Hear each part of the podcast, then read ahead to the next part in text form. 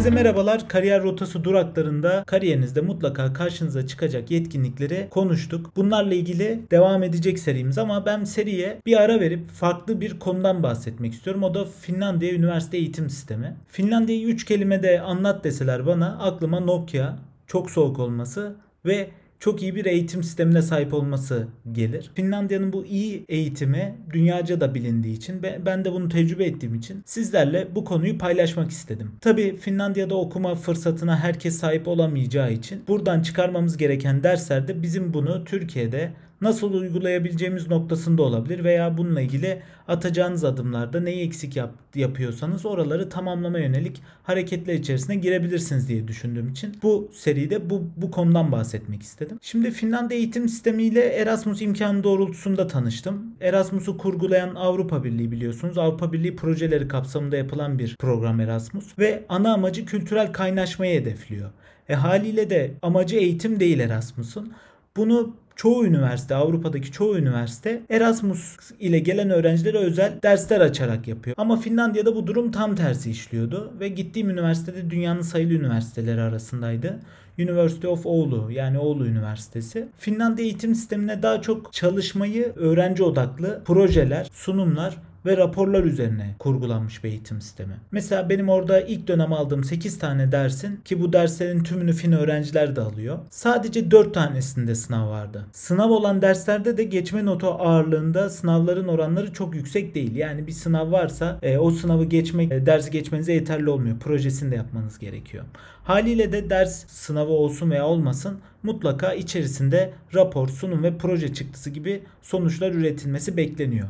Her derste bu şekilde işliyor. İlk farklılık buradan geliyor zaten. Özellikle bu çok faydalı oluyor. Çünkü günümüzdeki en büyük temel ihtiyaçlardan birisi de iş dünyasında iletişim. E iletişimi de siz bu şekilde sağlayabiliyorsunuz. Hem iş dünyasına yönelik bu öğrendiğiniz dersleri kullanma fırsatını öğrenci arkadaşlarınızla beraber sağlıyorsunuz. Hem de bu sizin iletişiminize de ciddi anlamda katkı sağlıyor ki zaten bir sonraki seviyede de sadece öğrencilerle o projeleri geliştirmiyorsunuz. Sektördeki firmalarla da projeleri geliştirmeye başladığınızda bu iletişim daha anlamlı bir hale geliyor. Özellikle öğrencilerin birlikte iş yapma, takım çalışması yetkinlikleri kötü olursa dersi verememesine yol açabiliyor. Derslerin tamamında ekip çalışması ile dersleri verebiliyorsunuz. Sistemin en önemli yanı öğrenci üzerine az yük tutması ve araştırmaya yönlendirmesi. Haliyle de bu projeler, bu sunumlar, raporların çoğunda araştırma kaslarınızı iyi kullanmanız gerekiyor. Araştırmayı yönlendirme tabirini hadi bunu araştırın şeklinde değil de akademik bir metot ile yapmanız gerekiyor.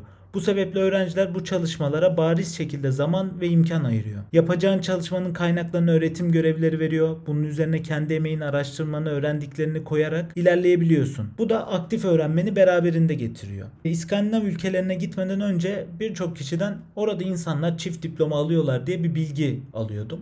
Yani şunu merak ediyordum. Neden insanlar çift üniversite okuyor? Hani bunun bir sebebi var mı? Bir, e, hani eğitim çok mu seviyorlar? Eğitim almaları gerektiğini düşündükleri için mi böyle hareket ediyorlar? Oraya gittiğimde şöyle bir tecrübem oldu. 4 yılda bölümünü başarıyla bitirmiş bir arkadaşımız işe alım sürecinde iş başvurusu yapıyor ve Firma diyor ki sen üniversiteyi sadece okumuşsun. Üzerine ek bir faaliyet koymamışsın. Diğer bölümlerden ders almamışsın. E, neden böyle yaptın diyorlar ve işe giremiyor. O nedenle öğrenciler de hep diğer bölümlerden ders alarak kendilerini geliştiriyorlar. 10 ders aldıktan sonra da zaten diğer bölümün de derslerini vereyim bari ondan da mezun olayım diyorsunuz ister istemez. Çift diploma olayı buradan geliyor.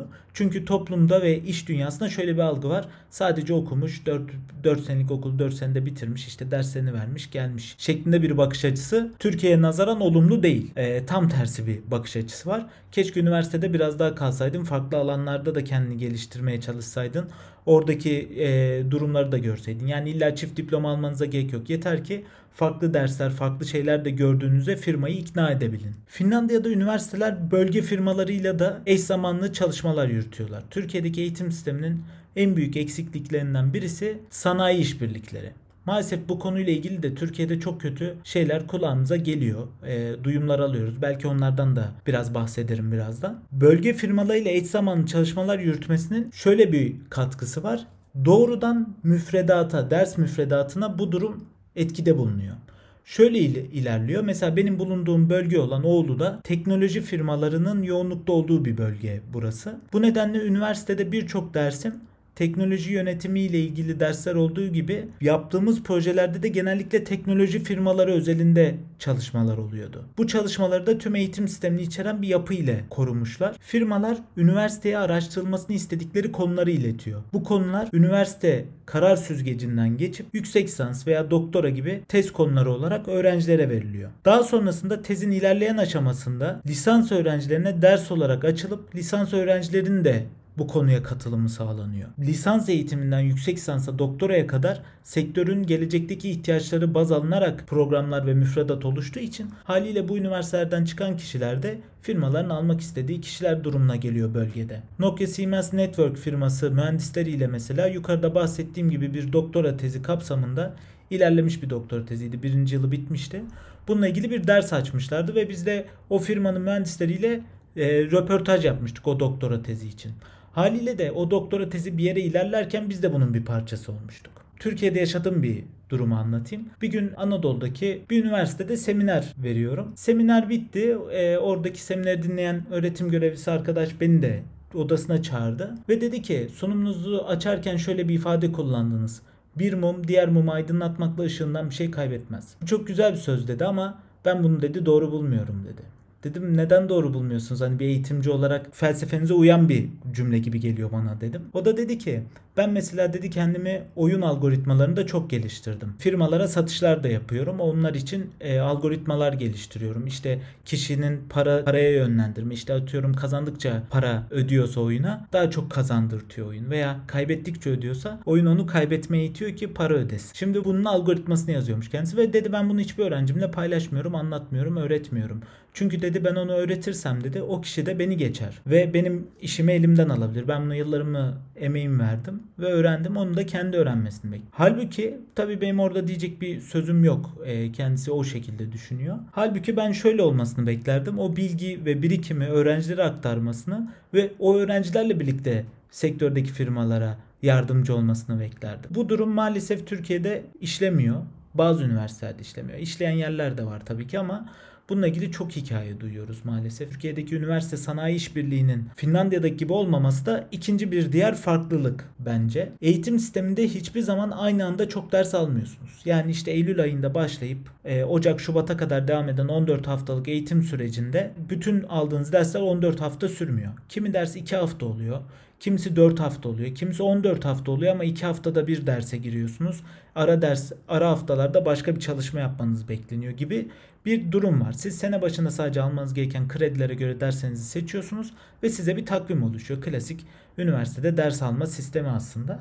Ve hepsinin sınav tarihleri de farklı farklı olduğu için hepsi aynı anda yük vermiyor. Veya işte şöyle düşünüyorum 10-12 tane ders aldığım bir dönemde aynı anda sizin üzerinize sınav veya proje yükü 2 veya 3 ile sınırlı kalıyor. Diğerleri diğerleri başka zamanlarda başlıyor veya o ana projesi denk gelmiyor. Mesela bazı dersler vardır üniversitede eğitim alırken dersiniz ki yani bu ders neden 14 hafta? Aslında 14 haftalık bir müfredata ihtiyacı yok. Ama eğitim müfredatımız ve akışımız bu şekilde olduğu için böyle işliyor. Ama orada durum farklı.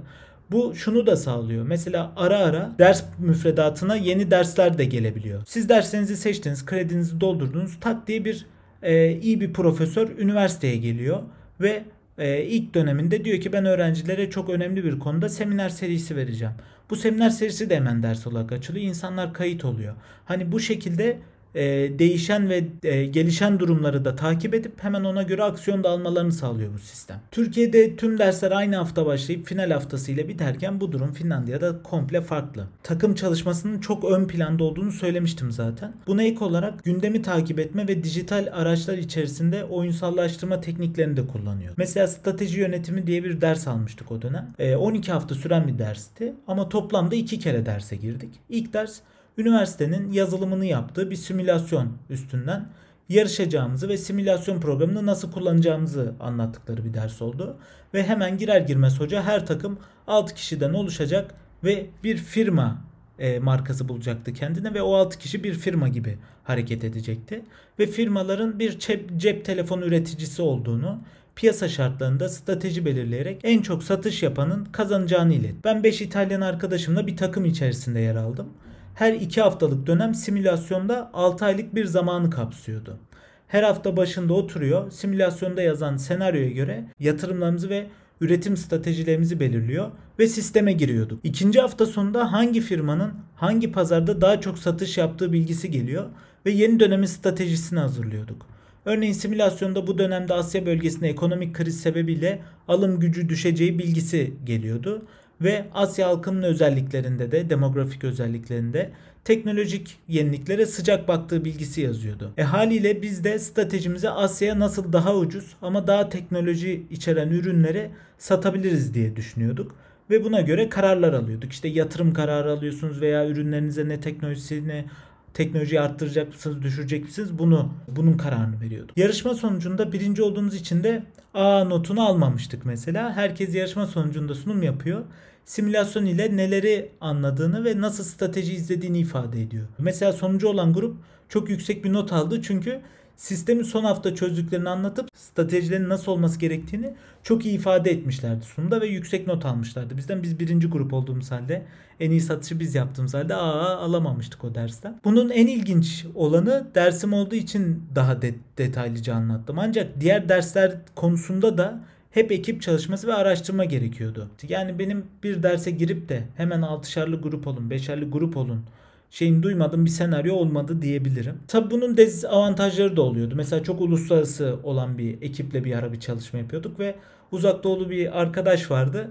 İşi savsaklıyordu tabiri caizse. Onun yüzünden ders neredeyse geçemeyecektik ve hocaya şikayet etmek durumunda kalmıştık. Bu tarz senaryolar da oluyor tabi. Bu tarz krizleri de yönetmeyi öğreniyorsunuz. İletişim krizlerini yönetmeyi öğreniyorsunuz. Finlandiya'nın eğitim sisteminde dediğim gibi benim en çok dikkatimi çeken noktalar üniversite sanayi işbirlikleri, ders yoğunluğunu iyi dağıtmaları, farklı bir teknik uygula- uygulamaları, ekip çalışması ve bu ekip çalışmasının ders notlarına etkisinin çok yüksek olması bunlar en önemli faktörlerdi. Bu sizin de işe girerken bu üniversitelerden çıktığınızda sektörde istedikleri yetkinlikleri üniversiteden çıkan öğrencilerde bulabileceklerini biliyorlar. Bu anlamda sizlere Finlandiya eğitim sistemini anlatmak istedim. Bu yaşadığım tecrübeyi sizlerin de bilmesini istedim. Bu noktada kendinizi nasıl geliştirebileceğiniz konusunda ise şu tavsiyeleri verebilirim.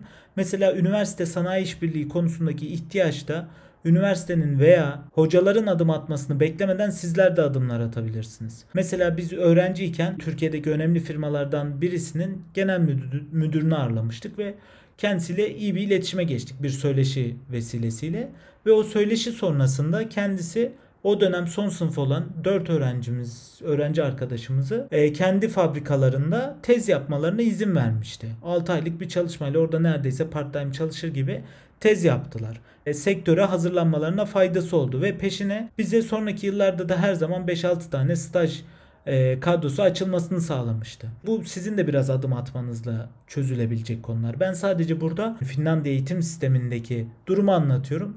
Tabi Türkiye'de bu durum sizin üniversitenizde işlemiyorsa siz de buna göre eksik olan adımları nasıl atabileceğinizi düşünmeniz için birkaç tane örnek vermek istediğimden dolayı paylaştım. Aynı zamanda şöyle şeyler de var. Mesela projeler konusu. Bir proje yapma, takım çalışmasında bulunma konularında da firmaların hazırladığı, yaptığı, düzenlediği vaka yarışmaları, vaka çalışmalarına da katılabilirsiniz.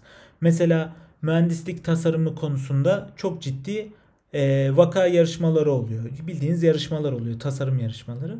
Birçok öğrenci bu yarışmalara katılıyor. Tabi bu, bu durum makine mühendisliğinde, bilgisayar mühendisliğinde geçerli mi? Çok daha az. Mesela bilgisayar mühendisliğinde de gerçi yaygın hekatonlar var.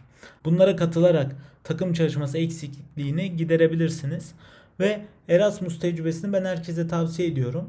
Eğer maddi imkanı ölçüsünde gidebilecek olan arkadaşlar varsa Erasmus programında daha çok eğitim sistemine Erasmus öğrencilerinin de adapte edildiği üniversiteleri tercih etmelerini şiddetle tavsiye ediyorum. Çünkü öbür türlü eğitim anlamında çok da bir e, fayda sağlayamayabilirsiniz kendinize. Sadece yurt dışında bulunma, yurt dışında İngilizcenizi kullanma gibi yetkinlikler elde etmiş olursunuz. Ama bunu hem bir takım çalışmasıyla hem eğitim sistemiyle hem akademik olarak geliştirebildiğinizde çok daha farklı faydalı bir ortam ortaya çıkabilir. Şunu da söyleyeyim. Çok istediğiniz bir üniversite, ülke yoksa oraların international ofisiyle iletişime geçip Erasmus dahilinde kendi üniversitenizle anlaşmaları için ön ayak olabilirsiniz. Bizim üniversitemizde mesela Finlandiya oğlu yoktu.